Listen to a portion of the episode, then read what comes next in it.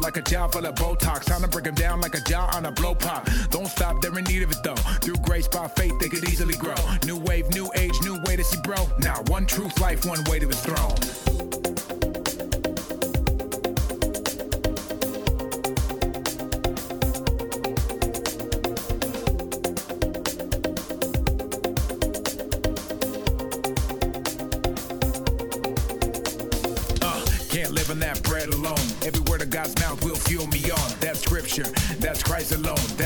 Alone, that's faith alone. All glory to God, cause that's his alone. Since the land's been slain, we can each belong. The Lord is my strength, my peace, and my song. And I lay it all down at the feet of his throne. So relax, God is still in control. He knows every care, every fear that you hold. He knows every hair, every need for your soul. Nothing new around here, this story's been told. Bet you feel weak and your life is in tatters. With bruised feet, your body is battered. You can't reach, trying to climb up that ladder. Sit back and hold fast till Messiah matters. It's all grace till the Hoff goes off. Heretics better run till the top blows off. Got them all stood still like a jaw full of Botox. Time to break them down like a jaw on a blow pop. Don't stop, they're in need of it though. Through grace by faith, they could easily grow. New wave, new age, new way to see, bro. Now, one truth, life, one way to his throne. Bet you feel weak and your life is in tatters. With bruised feet, your body is battered. You can't reach, trying to climb up that ladder. Sit back and hold fast till Messiah matters.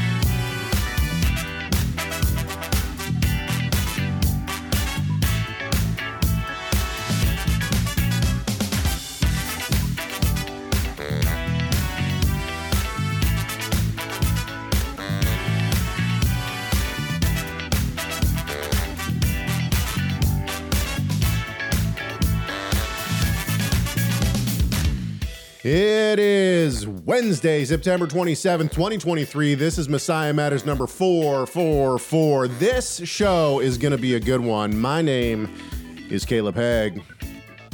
And I just realized we're two-thirds of the way to show six six six. I'm Rob Van Hoff. Oh, uh-oh. What about six one six? We could go Dude, either I way. I love it. I, I love it. Yeah, that's right, six one six. But that doesn't sound as cool, so...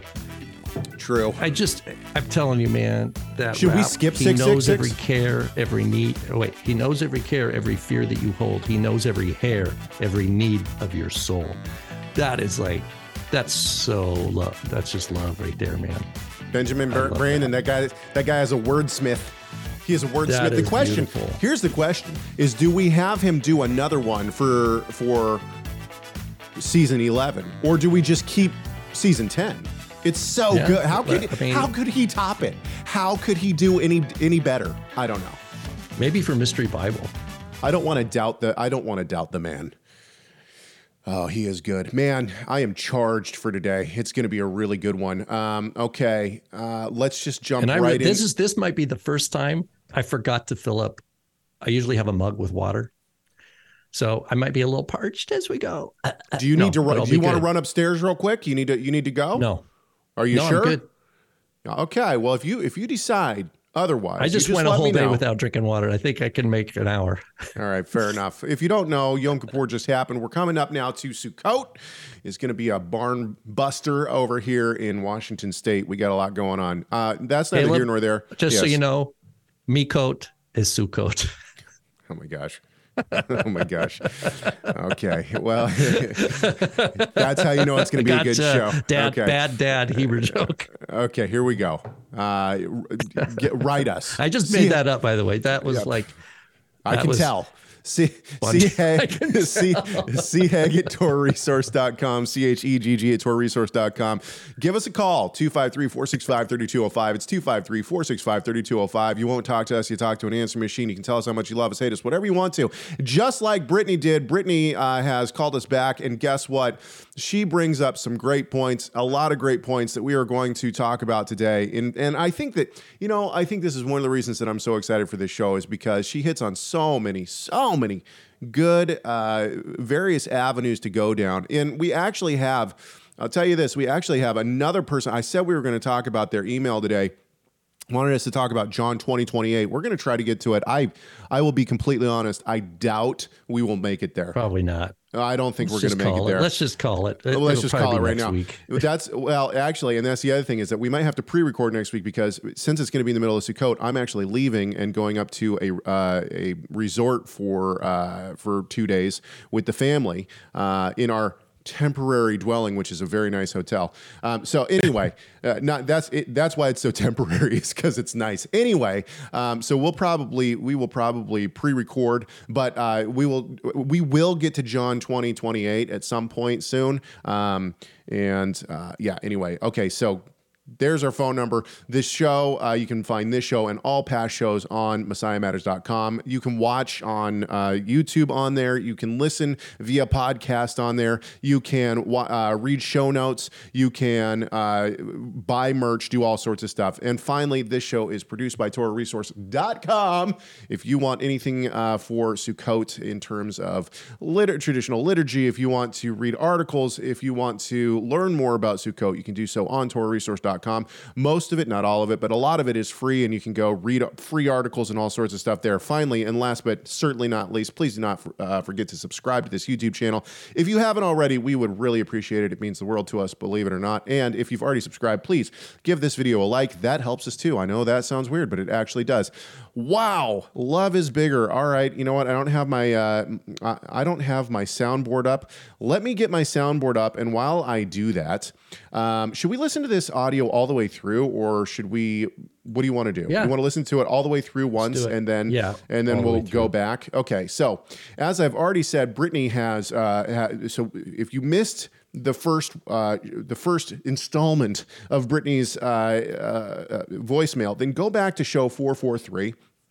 Take a listen to that. We spent an entire show just talking about Brittany's uh, wonderful voice message, and uh, she called uh, to do a follow-up uh, voicemail and to respond to some of the things that we said, which, by the way, is extremely Uh, appreciated by us because uh, she, not only did she clarify, but she brought up a lot of, of uh, new new things. So, um, okay, before we do this, hang on. Love is Bigger has given us a super chat, and I want to um, I want to bless you with uh, some sound bites.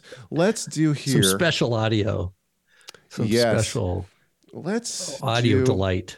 Auditory delight. Audit- auditory delight. Okay, here we go. Let's uh, let's do this, this, this. Read your Bible as interpreted by experts. Let me put it this way. Have you ever heard of Plato, Aristotle, Socrates? Weights Morons. And measures. You've been blessed.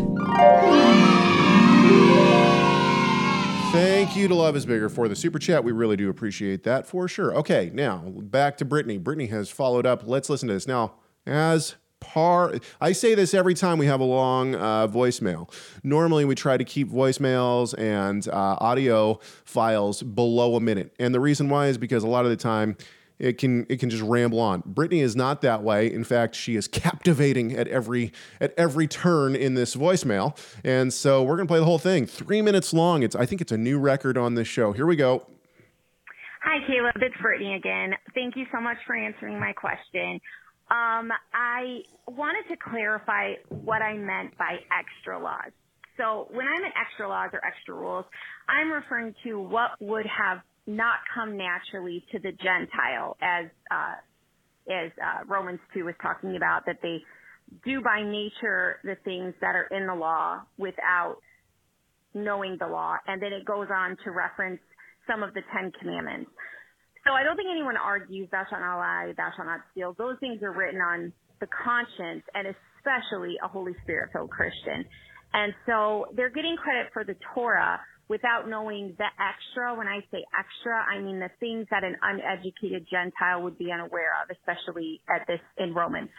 Um, so that's what I was referring to. Um, you know, there's so many things, uh, like when uh, when Peter's told to kill and eat, and I know you say that's an analogy of, you know, accepting the Gentiles. However, I, I don't know that there's anywhere else in the Bible where God uses a sinful act as an analogy. And then we see in other, to do something good.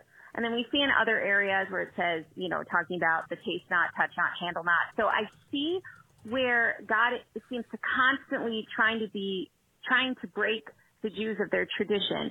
But I don't see, especially with the church being predominantly Gentile, where God has given us information where he wants us.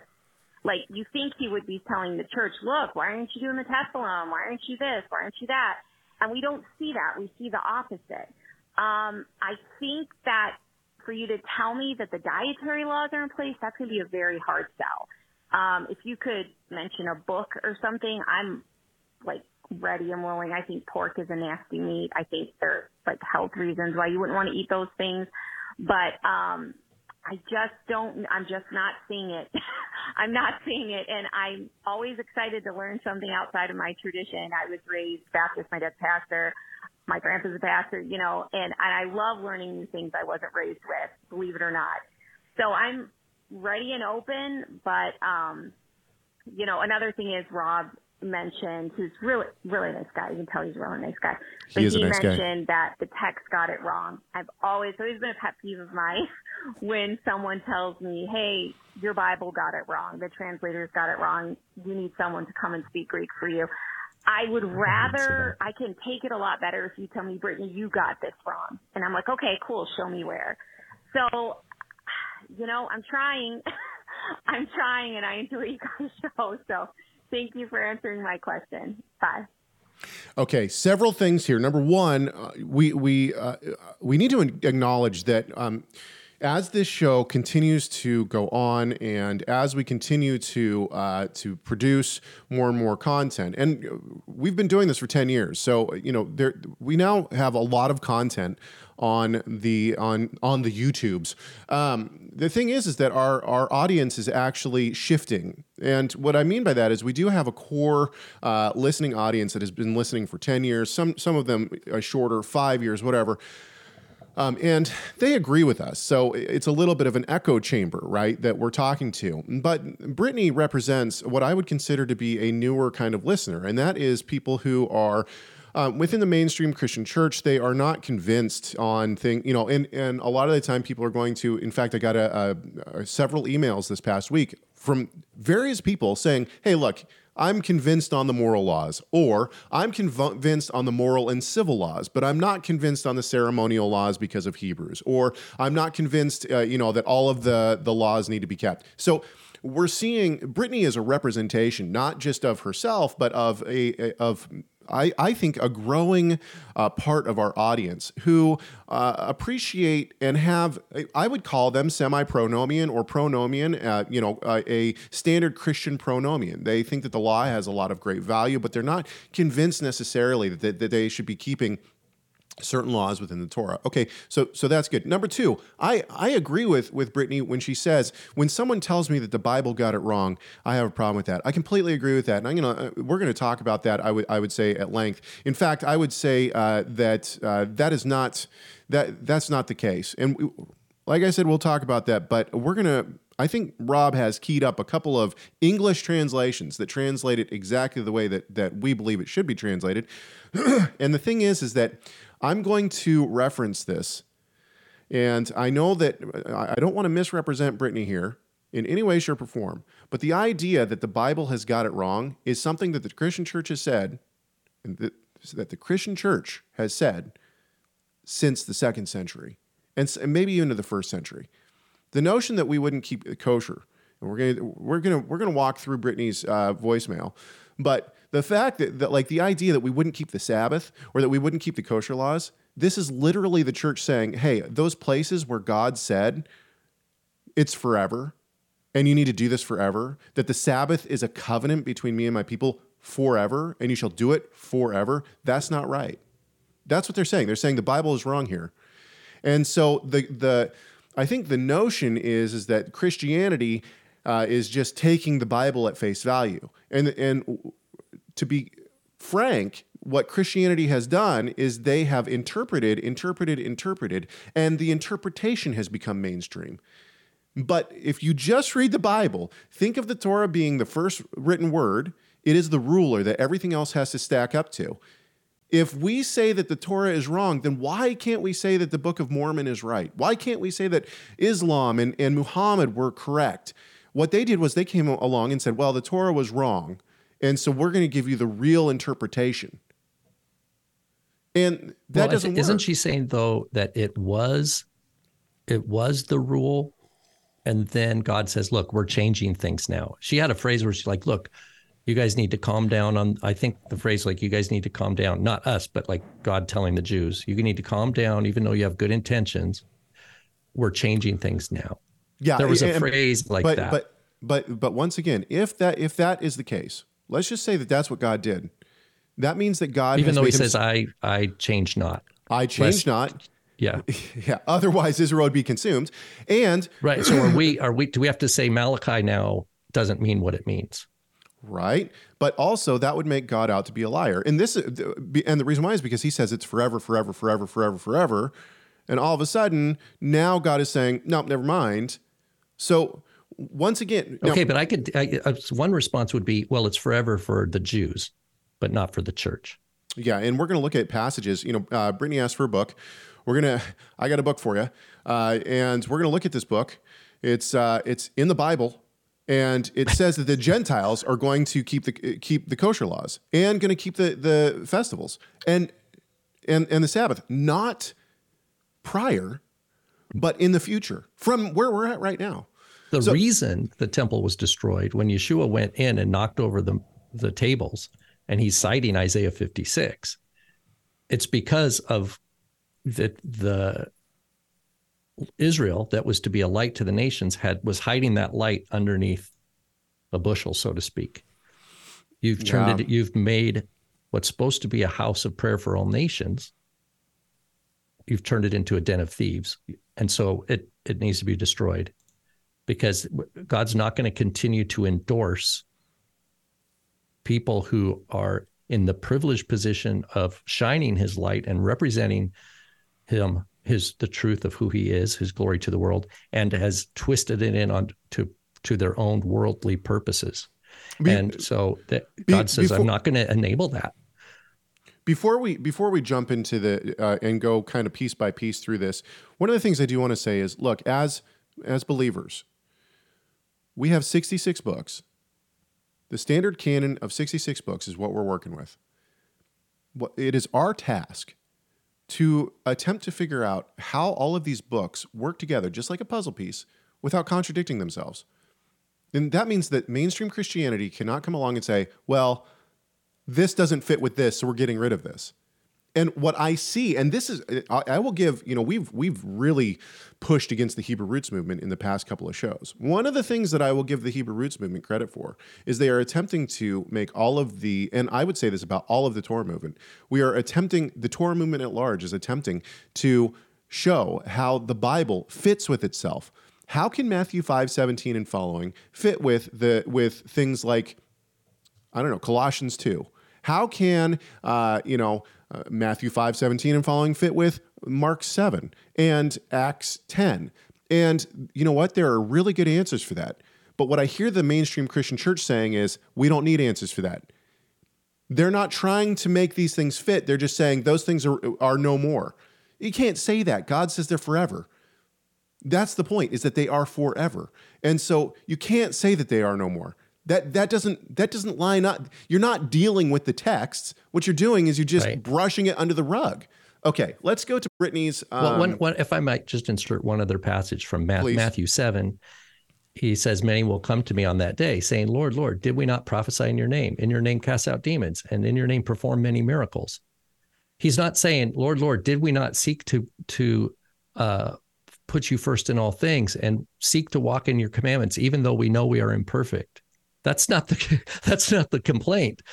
It sounds like these are the things that you find not in among Torah communities that are seeking to walk in the commandments, but in popular Christianity. Prophesying in, in his name, try, casting out demons, performing the attempting to perform miracles in God's name.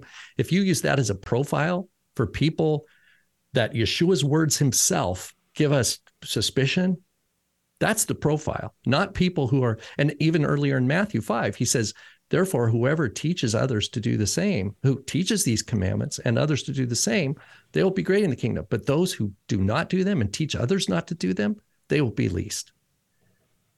And it's like, okay, it's like, you know, we got to be, if if if we believe the word of God is true, we it, this these kind of passages should should stop us in our tracks.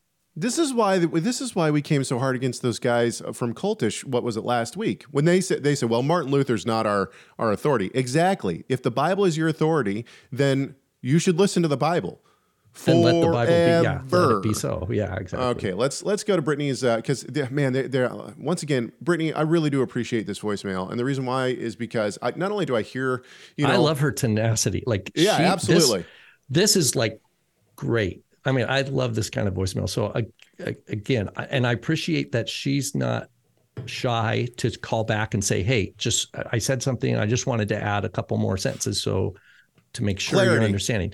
I really appreciate that. That is that is a, a tenacity that is really wonderful.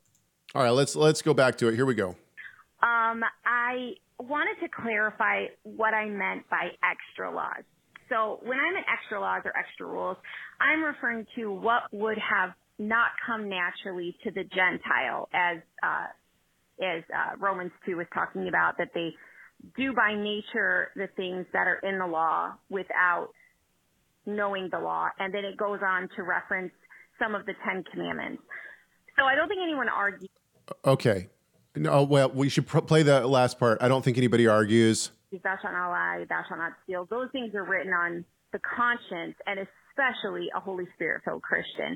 And- okay, we're going to pause there. This, I, I, I think I, I, I'm going to push you on this. I, I do. I definitely disagree. And the reason why is because if you look at the Roman culture in the first century, you have cult prostitution. If a, if a girl, if a father did not give his daughter in cult prostitution to the, to the uh, pagan temples, it was, it was like your family was defamed. That, that kind of, you know, cult prostitution was the way that you honored the gods. Are you telling me that, that that all of a sudden, as soon as they became saved, the way that they were raised and the and the things that they, I will tell you, I'll, I can tell you stories about this. When we went to the Philippines, you know, there are things within the uh, the the tribal cultures that I saw, and I just thought, I can't. By but by the way, these people have come to Christ; they're believers, but their their rituals that they still hold very dear because they are part of their heritage. They have things in them that I'm just sitting there looking at going, ah, uh, I don't think this is biblical. Like this, somebody needs to tell these people that, like, this might be part of the original culture, but this is not, like, we shouldn't be doing this. So when we are raised in a certain way and things, we think of things as honoring, we think of things as holy that are completely not. And this would include things like cult prostitution. I don't think that all of a sudden the Gentiles, and this is, I mean, the the laws that are given to the Gentiles in Acts fifteen is exactly this this reason. They talk about cult prostitution. They talk about blood. They talk about the things that went on in the temple. Why? Because the Jews knew that if they if the people still continue to do these things, they would not they would be seen as pagan.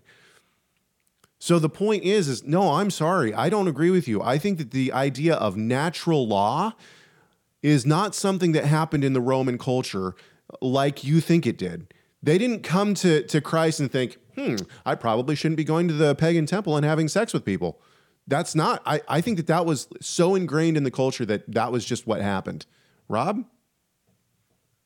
Yeah, and there was a line there that, there was a sentence that I heard Brittany say about in the hearts of people and especially in Holy Spirit-filled people.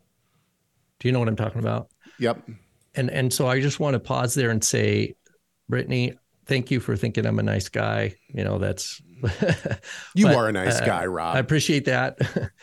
But I, I I want to just say, no, you don't need someone to come and teach you Greek. I, if I said something like that, then I misspoke and I apologize. But I did, I, I would encourage, and this is for everybody, if you've got a Bible passage that is blocking you from, that feels like it's a, a stronghold. It's like, wow, this scripture really makes it feel for me as a Christian, the Torah doesn't apply. Make notes of those. And it's, I hear you quoting Acts ten, Colossians two, um, Romans two, and maybe there was another one that you mentioned, but I, I appreciate those are kind of consider those in a file folder together and then do some deep dives on those. And one deep dive you can do without getting into original languages is it's it's a free online thing. You go to bible gateway dot com, you look up the verse, and then it's like says show all English translations. So click that and you'll get a list of like fifty English versions of that verse. And I just want to show you uh, with Romans two fourteen, there are two that stick out that have it correct. And this is the um, the Christian Standard Bible. And the other is which is uh, legit, New by Testament the way. For everyone, which is N T Wright. So, and both of these, now, again, I, I haven't read the entire Bibles of these versions. So this is not an endorsement of them whole cloth, but in terms of Romans two fourteen, they have it precisely correctly. So what I'm suggesting is not that you need to throw out your Bible and have someone come and teach you Greek. That's not my suggestion at all. It's to, when you come to a verse like this that seems to feel like you've got traction against the reve- revelation of the Torah from God himself, to do it, that's a little flag to say, oh, I need to do a deep dive here. Is it possible that subsequent Christian Uh, doctrine and misunderstanding, institutionalized attitudes are really what's governing the the translators here rather than actually the actual text. And so here, I'll just give you this, the, the Christian Standard Bible. Again, this is online. Um, it's so, this is two fourteen Romans, so, comma, when Gentiles, comma, who do not by nature have the law, comma, do what the law demands. That is, that's the accurate translation of the Greek. That's, and that's a new translation, Christian Standard Bible. I think there's over a hundred scholars. Uh, and the other is N T Wright. He, he uses periphrastic. It's kind of, uh, the New Testament for everyone's kind of like an N I V. So you'll hear how it's more periphrastic, but he's, but Doctor Wright nails it. This is how it works out. He says, Gentiles don't possess the law as their birthright. But whenever they do what the law says, they are a law for themselves, despite not possessing the law, and that is by their birthright. And that's what it means. It's not by, there is no one, and this is a sad blind spot of the English translators that have gotten this Romans two fourteen wrong. Sad blind spot is that they are they are sneaking in this idea that humanity has the capacity to please God without faith, to please God because of some just natural inclination or just out of good intention. And and in one of uh, Brittany's Hang on, voice, just, wait, she wait, said, wait. well, they have good intentions, but God's saying, yeah. And what I want to say is the Bible doesn't teach that there's anything that exists that's called a good intention. And if there was, if someone has a good intention, there is no human aside from Yeshua who can discern it. Genesis six five says, when the Lord saw that the wickedness of man was great on the earth, every intent of the thoughts of his heart was only evil continually. That's Genesis six five. Okay, wait, wait, wait, wait, wait, wait. This is what they call Yetzer Ra, evil inclination. And our presumption for all humans is that it's a yet it's an evil inclination. Okay, but hang on just a sec. Here's the thing about what Rob's talking about right now is that for Brittany and anyone else out there, you know, Brittany says in her voicemail, I was raised Baptist. This is a this is not a Hebrew roots. It's not a messianic. It's not a pronomian teaching. It's biblical. Yeah. This is Baptist. The Baptists will tell well, you Baptist. there's there's no one who can do good. Not one, right? The evil inclination even, even is Romans. always evil. Yeah, yeah, exactly. Right. So so the point is is that Rob is not teaching something here that is and like against biblical theology for the mainstream Christian. When it comes to Baptist theology, which Brittany was raised in, what what Rob is saying here is Baptist theology. And so the way that you're reading Romans two does not even line up with Baptist theology. It, it, it, it can't. And the reason why is because there's not one who does good, not even one. Every like every intention of the heart is evil until you come to Christ. Regeneration. Yeah. Right. So there is no there is no third spot. There is no third place of a Gentile who has good intentions but is ignorant of the God of Israel. We might like in our moral, in our Judeo-Christian society where we have institutions that reflect morality, biblical morality, more or less, and then you have citizens that grow up and kind of internalize some of these morals. That's not righteousness by faith. That's just they've been trained to to to behave a certain way. Right. And we see this in the church too, right? There are plenty of people who are raised in the church. They're they're what we would call quote unquote, quote marks for those listening, not watching, quote marks, good people. But really, they don't really believe in, in the Bible. Or they it doesn't mean you know. they please God. Exactly. Exactly. Okay, let's keep going. So they're getting credit for the Torah without knowing the extra. When I say extra, I mean the things that an uneducated Gentile would be unaware of. What does it mean to get credit for the Torah? See, because I would yeah, say I the only co- only co- now I'm not gonna I'm not gonna guess what, what Brittany means by that, but I'm just gonna say this: only covenant members. And I I, I was reading this the other day in uh, Hebrews, right? No, is that no one pleases God until they come to Christ, right? Only we can only pre- please Christ yeah, without through faith. faith. Romans or Hebrews eleven says, without faith, yeah. it is impossible to please Him. Exactly. And so, so the point is, is that and you can't you can't have biblical faith in God and reject Yeshua. yeah, and and I don't know. So th- this is the reason that I don't want to speak for Brittany here is because I don't actually think she's saying that, but I'm not exactly clear on what it is she means by that. So let's just keep going. We'll we'll we'll pass over that one for now. Let's keep going. Especially at this in Romans. Um, so that's what I was referring to. Um, you know, there's so many things uh, like. When uh, when Peter's told to kill and eat, and I know you say that's an analogy. Hang on. I don't say that's an analogy. I don't say that that's an analogy. Peter does. Peter says it's well, an he doesn't analogy. Even, he, he doesn't even use the word analogy, but he says, God has shown me. Right. Like, and so we so, got to trust Peter's interpretation of his own dream. Right. Acts ten twenty-eight, right? He says, and he said to them, you yourselves know how unlawful it is for a Jew to associate with or to visit anyone of other nations. But God has Which, shown that's me... That's extra biblical, by the way. That is right. a man-made tradition. Right. But God has shown me, and here's the interpretation of his own vision, that I should not call any person common or unclean. So exactly. it's not about... Boom. He, he doesn't say, he doesn't say, God has shown me that we can eat whatever we want. What he says is, God has shown me that we should not call any person common or unclean. Let's keep going. And what does he mean by that? He says, God has shown me I, I had a false Torah idea. Right. And I was living yes. by it in fear. Yep. And God has shown me, he's kicked me in the rear. Yep. That I needed this correction. And now I've actually am more attuned to God's Torah than I was before. As as Rob and I were listening to as Rob and I were listening to this, because we listened to this together before we came on air. As we were listening to this, uh, she, because she says nowhere in the Bible uh, does God use uh, something sinful as an analogy or something. That we'll listen to it here in just a second. Rob and I both said the exact same passage at the exact same time. Uh, you know, accepting the Gentiles. However, I, I don't know that there's anywhere else in the Bible where God uses a sinful act as an analogy. And then we see in other... Ezekiel four. Let's go there. Let's go to Ezekiel four. So Ezekiel four, ten through fifteen, and I have it pulled up here somewhere, uh, but it's probably not going to matter. Let's just go Ezekiel. Sorry. I thought I had it pulled up. Ten. Uh, what in the world? Oh. ten through fourteen. Uh, your food, you know, God is now talking to Ezekiel in this passage, right? And by the way, there are two places in the entire Bible where uh, God tells somebody to do something and they say no. And both of those things have to do with unclean food. One is in Ezekiel four, the other is in Acts ten. And guess what? In both cases, the person never ends up eating the food.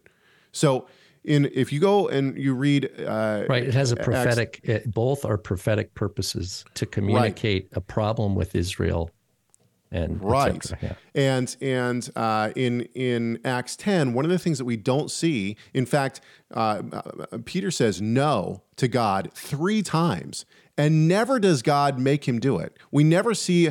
We never see Peter saying, all right, fine, here, give me the food, I'm going to eat it. No, he continues to resist, resist, resist.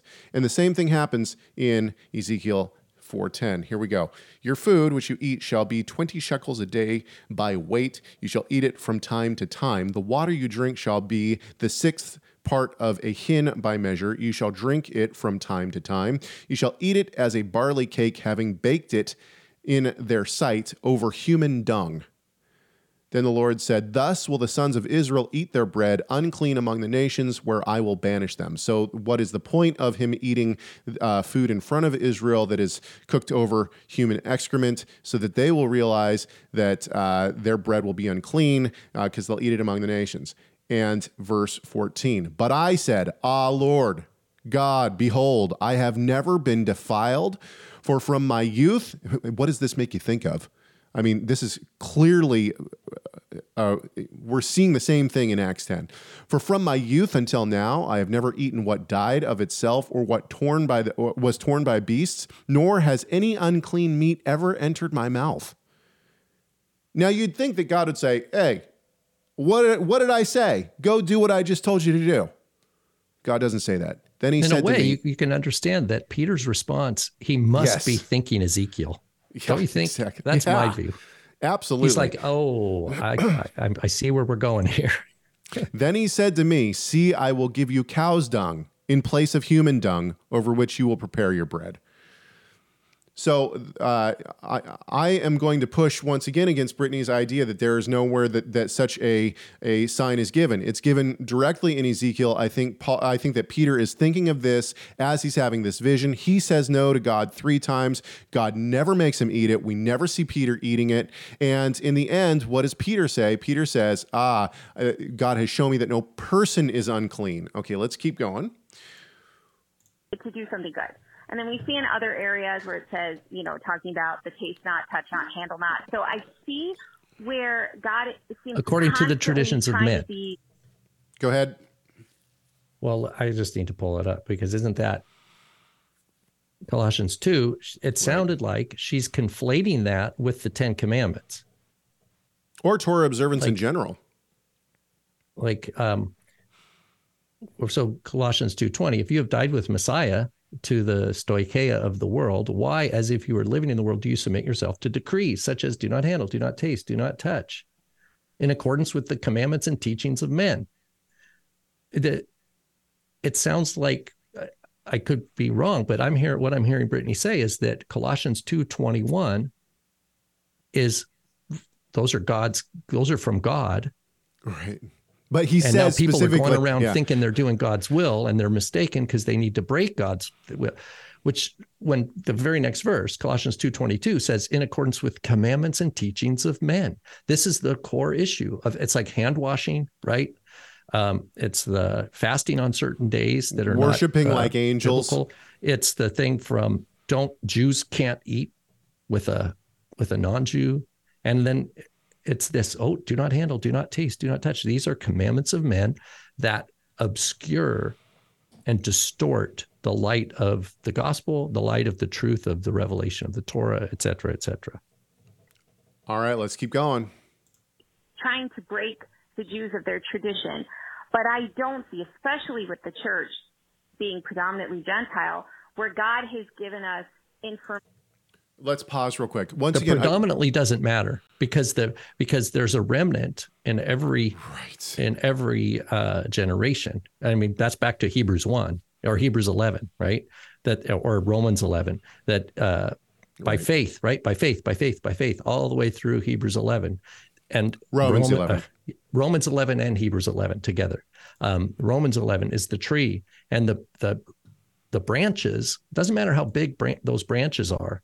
It doesn't matter that the Gentile branches or non-natural or wild olive branches outnumber the natural olive branches. It doesn't matter. The trunk is the same. The the sap is the same. They're, uh, yeah, they're I think, participating I... in the same covenant. Right. And if, if for a Christian to imagine that they're not part of a covenant is a is a, a tragic uh, I... failure yeah. of I, biblical I... education. I think that the, that one of the biggest uh, missteps that the church has ever made is believing that they are separate from Israel, that there is a, is a, there is a different entity that is the church.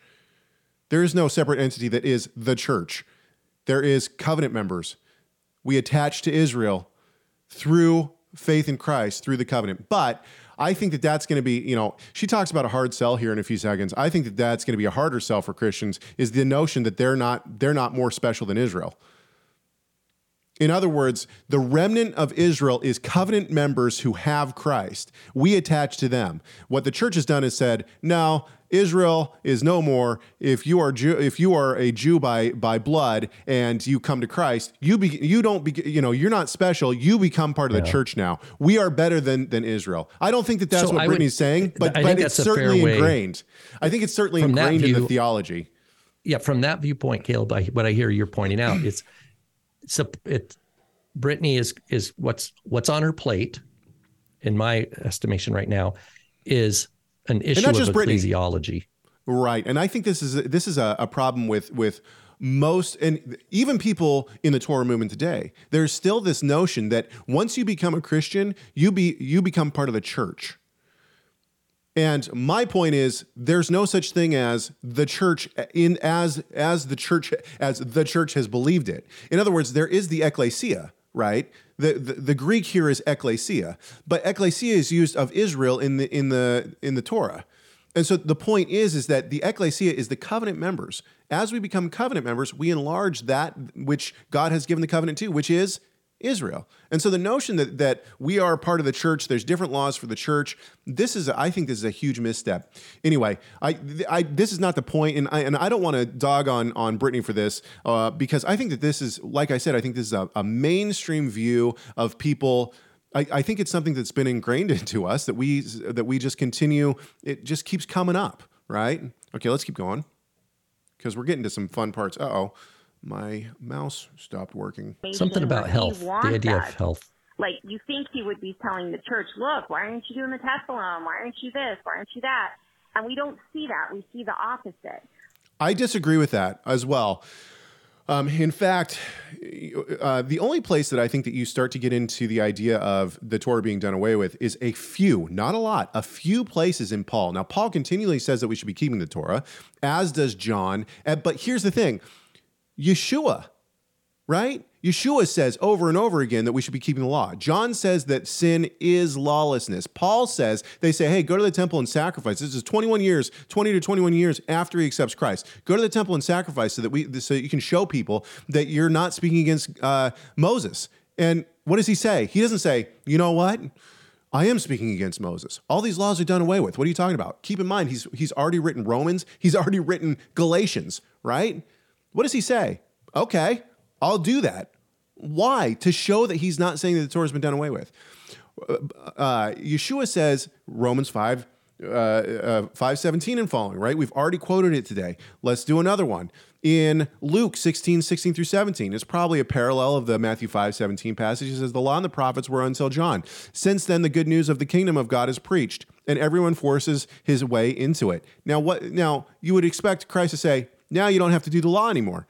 That's not what he says. He says, but it is easier for heaven and earth to pass away than for one dot of the law to become void. So the teaching of Yeshua and his disciples and Paul is that the Torah continues today and that we are to keep it. There are only a Here's, couple. Here, here, another point back to the good intentions. Like the Jews had good intentions with all their laws that God gave them, but God has come to change things. If we go back to what Yeshua says, someone, a lawyer asks him, what's the greatest commandment in the Torah? And he says, hear, O Israel, Lord God, Lord is one. You shall love the Lord God with all your heart, all your soul, all your strength, et cetera. And the second is like this. You shall love your neighbor yourself. It says all the Torah and the prophets are contingent, hang upon these two commandments. Okay, what does that mean? That means that there were a lot of Jews in that day who were keeping the Sabbath, a lot of Jews who were uh, tithing, a lot of Jews that were set up, you know, setting apart the holy days, but they weren't, they weren't doing it out of true love of God and love of other. Right, Therefore, right. It, it was invalid. It does not please God. The only way you please God is if your obedience and walk with him is rooted and grounded in the greatest commandments, as Yeshua tells us, which is from Deuteronomy and Leviticus. Deuteronomy, the Shema, hear, O Israel, love God, et cetera, and then Leviticus, the core of, of, of Levitical commandments, the priesthood, love your neighbors yourself. Now, I've heard Christians say, well, we, yes, that's true, but they'll say, yes, that's true. Those are in the Torah, and yes, those are not in the Ten Commandments. But the reason we keep them as Christians is not because they're in the Torah and were revealed in the Torah, but because Yeshua just stated them afresh. And so our obedience to God is in Yeshua's Uh, re-utterance of them anew, not not as it was uttered by him at Sinai. Right. And and to me, that's another trying to play twister in your brain, you know, in order to not, in order to push back and say, you know, I just feel uncomfortable with these dietary laws. Like it's a hard sell. Yeah, I actually want to, I want to get there. That's, that's really where I'm trying to get to, by the way, is, is to uh, the comment about, uh, Uh, the dietary laws. Let's keep going. Um, I think that for you to tell me that the dietary laws are in place, that's going to be a very hard sell. Um, if you could... Hey, hey, at least she's honest, right? Yeah. Oh, yeah. I, I, I, I'm, I, I, I really appreciate Brittany and all the brothers and sisters that are in the same place as her. And there's a I lot, by the way. That, I hope that our discussion is at least... helping that is engaging with the core of where their heart is, and that we're not, you know, belittling them or dismissing them so that they're going to leave the conversation. That that's my hope.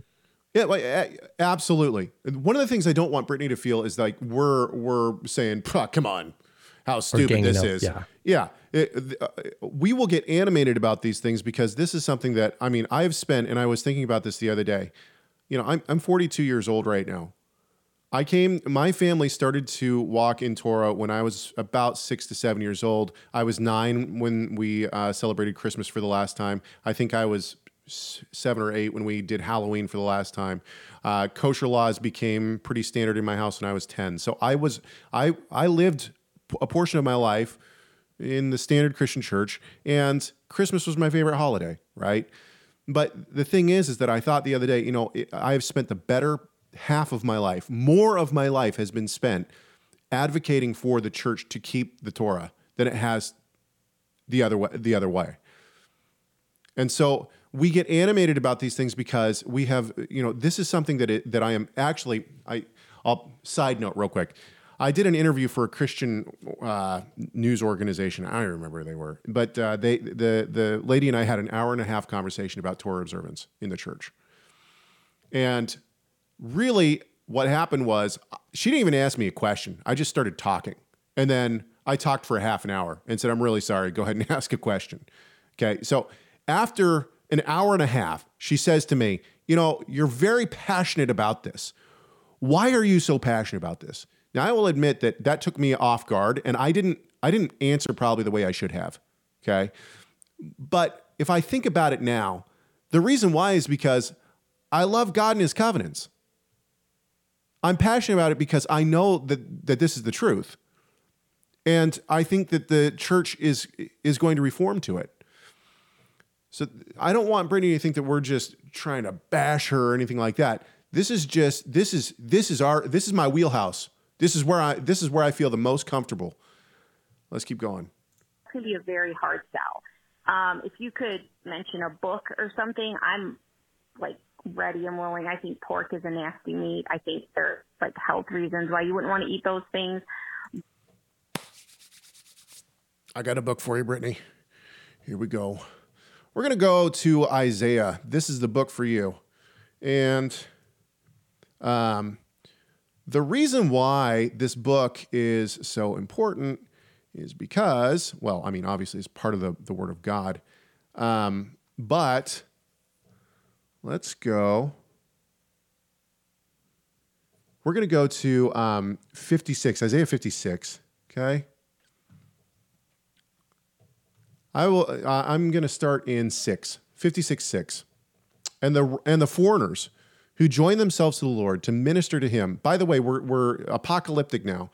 This is talking about the day of the Lord, the day of His of His second coming, and the foreigner who join themselves to the Lord to minister to Him, to love the name of the Lord, and to be His servants. Anyone who keeps the Sabbath and does not profane it, and holds fast my covenant. So this is important. Holds fast my covenant. So he's talking about the Sabbath and the covenant. These I will bring to my holy mountain and make them joyful in my house of prayer. Their burnt offerings and their sacrifices will be accepted on my altar. Now, I thought that those were done away with. My, uh, for my house shall be called a house of prayer for all peoples. The Lord God, who gathers out, out uh, gathers the outcast of Israel, declares, I will gather yet others to him besides those already gathered. Now, hang on, we're not done yet because we want to move now over to sixty-six. So, first of all, the Gentiles are going to keep the Sabbath, and they're going to keep the covenant. What covenant are they talking about? He's talking about the Sabbath, so clearly that can be done away with. Let's go to, to uh, Isaiah sixty-six. By the way, my E S V titles this passage of Scripture, Final Judgment and Glory of the Lord. So once again, we're talking about future.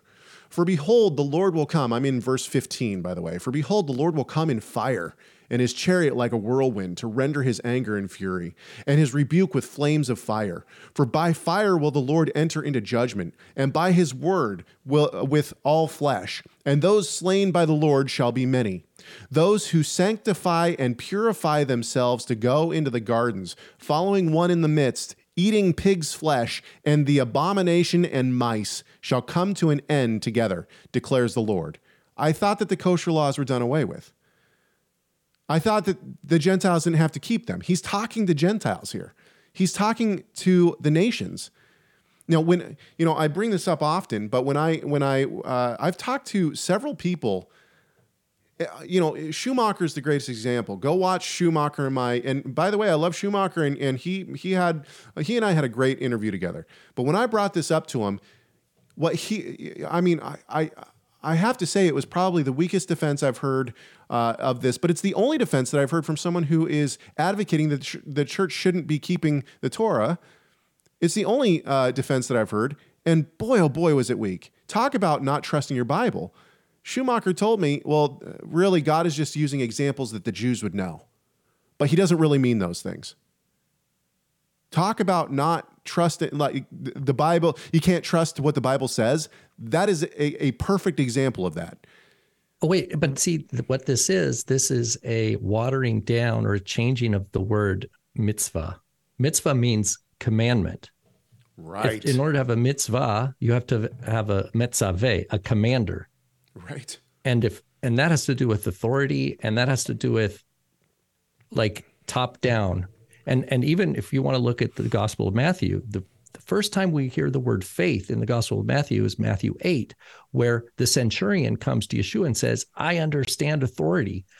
I have people that tell me what to do and I do it. I have people under me. I tell them what to do. I say, go and he goes, come and he comes, do this and they do it. And Yeshua said, and he tells Yeshua, all you have to do is say the word because I understand authority. And what does Yeshua say? Oh, this guy understands authority? No. He says, I have not seen this faith, faith like this in Israel. He says faith.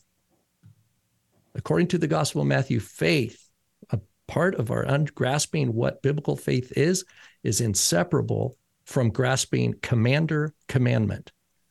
That means obligation. That means responsibility. That means accountability. It's not everything, every commandment really isn't a commandment. It's really a parable. And that's, that's turning a commandment and just say it's a parable or it's a suggestion. Try that in the military. Right. Try that in a situation where you have chain of command. And by denying that the Torah and, and the covenant is a chain of command scenario is, again, that's that's way, that's trying to read the Bible on different terms, on foreign terms, than rather than reading the Bible on its own terms. So, and uh, talk about, you know, when we talk about reading the Bible on its own st- terms, here's the thing, is that if you read, you read the Tanakh, okay, we have Zechariah telling us that all the nations are going to go up and celebrate Sukkot, right? So the, so the festivals are still celebrated in the end time when the Messiah is reigning, right? The, the festivals are kept, okay? You have Isaiah telling us that the Gentiles will be keeping kosher, and whoever doesn't is going to be destroyed, right? Okay? You have Isaiah telling us that the, that the Gentiles are going to be keeping the covenant and the Sabbath. Okay, so now what I find interesting is that you have people, and this is where this is where the mainstream Christian theology doesn't stack up for me. I, I just don't understand how we can do this. Now you're telling me that that something has changed. God comes along later. Jesus comes along later. Paul comes along later and says, none of that is true. Now maybe maybe that's too harsh, but I don't understand how those things could not be right. Like the kosher laws aren't for the Gentiles anymore. Well, it says in Leviticus that they're forever. Actually, what's the what's the passage here? Um, give me just a second. Uh, oh, Deuteronomy fourteen. Let's look at Deuteronomy fourteen real quick. All right, Deuteronomy fourteen, verses ten, uh, verses three. You shall not any eat any abomination. These are the animals you may eat. So Deuteronomy fourteen three tells us that you're not allowed to eat any abomination. So God doesn't change. You're not allowed to eat any abomination. Isaiah sixty-six tells us that the Gentiles are going to keep the kosher laws, right? And that they keep the covenant, right? Isaiah fifty-six tells us that the Gentiles keep the covenant. Now, you are, talk about a hard sell. You are going to have to do, I mean, there, there's, there's no situation where God tells us one thing and then people come along later and say, that's not right. And we accept the thing that comes along later. Everything that we accept after what is written here has to line up with it. So if Jesus comes along, if Paul comes along and says, the kosher laws are done away with, guess what? They're not who they say they are. So we have to, we have, either one of two things happens here. Either we reject Paul and Yeshua, which you guys know I'm not going to say we, we're going to do, but that's the, that's the option. If, if they're saying that the kosher laws and the covenant is done away with, either they're not who they said they were, or we are misunderstanding them and we have to figure out how to line up what, with what they're saying with what came first. And so to Brittany and anyone else who's going to say, well, the kosher laws would be a hard sell. No, what's going to be a hard sell for me is you're going to have to show me how God could say what he said was forever is not forever. You're going to have to show me how in the end time, we're all going to keep kosher again, but all of a sudden during this time, I mean, what, are we dispensationalists now? During this dispensation, the, the law is put on the shelf. This is why dispensationalism uh, believes that we relate to God in different ways in different times. Is because they say that the Jews are going to have to keep the Torah again because that's how they have to reconcile the prophecies. Now, granted, someone like Brittany, you know, she says she was raised uh, Baptist, so we might be, yeah, we might be talking about dispensationalism now. Now, I don't know. I don't want, I don't want to assume anything about uh, uh, Brittany or, or anyone else for that matter. So, if we're talking about a dispensational understanding of the Word of God, that um, g- that the people of God now, the church, we're in the church age, and the Torah is only for the the law age, which happened before the church and is going to happen after the church is raptured. Okay, now we can talk about those things. That's a completely different theology, and it's something that we certainly could address because it's clearly not biblical. But the point is, is that Yeshua in Matthew five seventeen and in Luke fourteen, right, he tells us that the law is not done away with. So once again, I, I, I honestly and truly believe that the notion that Gentiles wouldn't keep the Sabbath, wouldn't keep the kosher laws, wouldn't keep the festivals, this is church doctrine being read back into text. It is not the other way around. It's not that, that the text is wrong. It's not that we have to re-understand our Bible, uh, you know, because the, you know we have to figure out what the translations say. No, what we have to do is we have to line up what has come later with the original word of God that came first. In other words, if the Torah came first, everything, that's the ruler. Everything has to stand up to it. You can't say that it's wrong. Yeah, it seems like, you know, where Paul in Romans eleven says, be careful that you're not boasting against the branches. It feels like this is almost that type of thing where where the the people or streams of teachings within the church, I don't want to say the whole church. I'm not going to throw the whole, ch- uh, you know, the whole church is not guilty of this, but it's it is, at least in American Christianity that I'm aware of, right? It's um, that there is this sense of, oh, you know, this what we call replacement theology, or, you know, God has changed. You know, the church is a new thing. Um, it's an Acts two Pentecostal kind of, it's a new thing. That's that uh, God is done with the old thing and he's doing a new thing now. And therefore it's under that way of framing it that then we can just, you know, like, Andy Stanley, you know, we just un- unhitch ourselves. Right. It's a burden, right? It's a burden. And, th- and that's, that is failing to discern the body of Christ. That is failing to discern the covenant promise. That is true for all generations, all the way back to Abel, those who loved God by faith, and recognizing that that faith in all believers, Noah, Abraham, Moses, David, all the prophets, et cetera, Daniel, Ezekiel, we quoted Ezekiel today, is re, that's a work of God. The faith of, of the prophets is a work of God. Like it says in Peter, the spirit of Messiah was in them, teaching them, hinting, giving them the word of uh, not in fully full clarity all the time, in advance. That's why when we read in the Acts, it says, or in Hebrews, it says the Holy Spirit is saying, right, when it's interpreting a psalm, it says David spoke by the Holy Spirit. Or it, it says in uh, Hebrews nine, I think it's Hebrews nine or Hebrews ten, you know, it quotes Jeremiah. It says the Holy Spirit is thus teaching. It says it concerning the Mishkan.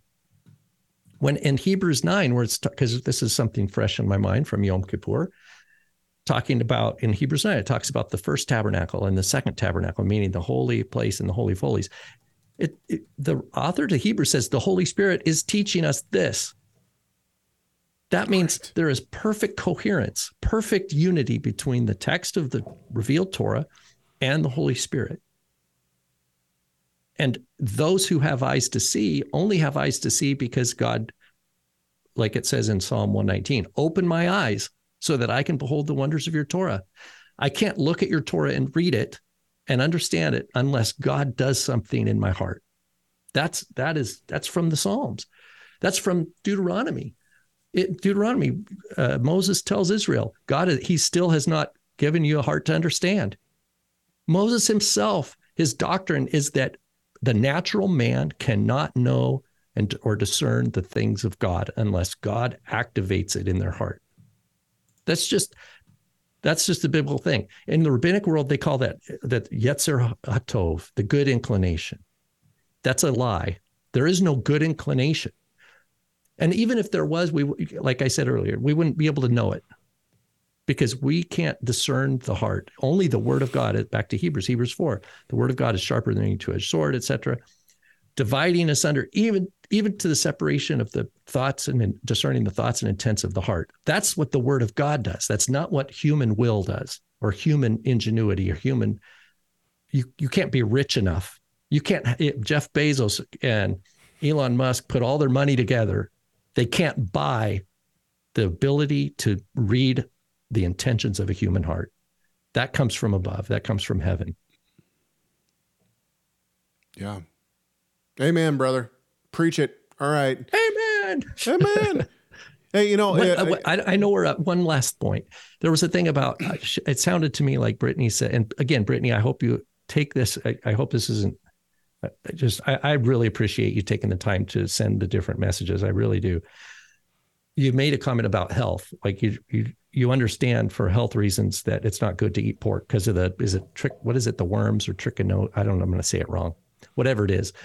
And that's, I think that's good knowledge to have, but we want to be careful to provide a modern rationality, especially like a health-based rationality for certain of God's commandments. When the when the text does not tell us, certainly covenant blessing involves health, but the reason God never says don't eat pig because it's unhealthy, right? It, so the health issue is fine, um, but that's not. We just want to keep that in a separate file folder. Uh, Well, then. we don't, we don't, we, my, I, I tell my kids this, you know, I tell my kids this about th- things that are Torah commands and even things that aren't. So for instance, I, I give you two examples. I'll tell my, my kids, well, we don't eat unkosher food because God told us not to, but it separates us from, from other people. You know, when you go to the pizza party and you can't eat the pepperoni pizza, it says something about you. It says that you're different. And people might ask you, people might not, but people will notice. And my son asked me the other day, well, you know, where in the Bible does it say I'm not allowed to use certain words? And I say, you're right. You know, there's there's no, you know, there's nothing in the Torah that says uh, when when uh, English comes along, you're not going to be able to say this word or this word or this word. But it's the same concept. The reason that my kids aren't allowed to uh, use foul language is because it's foul language. Our society has deemed it foul language. And so I want my children to be separate from other kids. And you know what? They are. They go to this trampoline park. There is a group of kids there, and they, you know, they use a lot of language, a lot of colorful language. And my kids don't. There is a marked difference between my children and those children. And so it's the same with God. God is separating his people from the surrounding world. Maybe that's a horrible analogy. Maybe that wasn't the greatest analogy. But I, I think my point is, is that we don't keep Torah because of, you know, this reason, this reason, this reason. There's one reason we keep Torah, because God commanded it. And what Torah does for us, what his covenant does, is marks us as covenant members. And I, I, I believe that even for those who aren't keeping the Sabbath and the kosher laws, as we conform to God's law, whatever you think that is, as we conform to God's law, we are separated from the world. That's the point of the law. All right. It's been a uh, interesting and good one. Brittany, thank you so much. If, you know, it, whether Brittany hears this or other people, if you are, and I know that there are a lot of people who believe the same thing and the same uh, concepts, it's totally fine. If you, if you believe those things, if you have questions, you have rebuttals, you have... Uh, things you want us to talk about, you have passages that you think that we're overlooking, those kind of things, go ahead. Uh, you can get, shoot us an email, chegg at Torah Resource dot com, C H E G G at Torah Resource dot com. You can also uh, leave us a voice message, just like Brittany did, two five three, four six five, three two zero five. It's two five three, four six five, three two zero five. We do listen to all of our messages. We read all of our emails. And uh, yeah, they, they do drive the content of this show. I will tell you this, if you are going to call the comment line, please don't say, hey, don't use this online. We reserve the right to use all audio that comes into our comment line, and it says that on our answering machine on this show live if we want to. Um, so if you don't want your voice heard on this show, please just write us an email, and uh, then then w- emails are different. We will keep uh, people's names and stuff like that out of um, out of the show if so asked in an email. All right. Hey, uh, thank you very much to the chat room. Uh, there was, I mean, the chat room was on fire today, but uh, we were we were on our own path. So um, great to see so much interaction and so many people in the chat room. Uh, we really do appreciate that. All right. We hope that this conversation has done at least one thing. That is to glorify our great God and Savior, Yeshua the Messiah. Why? Well, you know why. Because Messiah matters.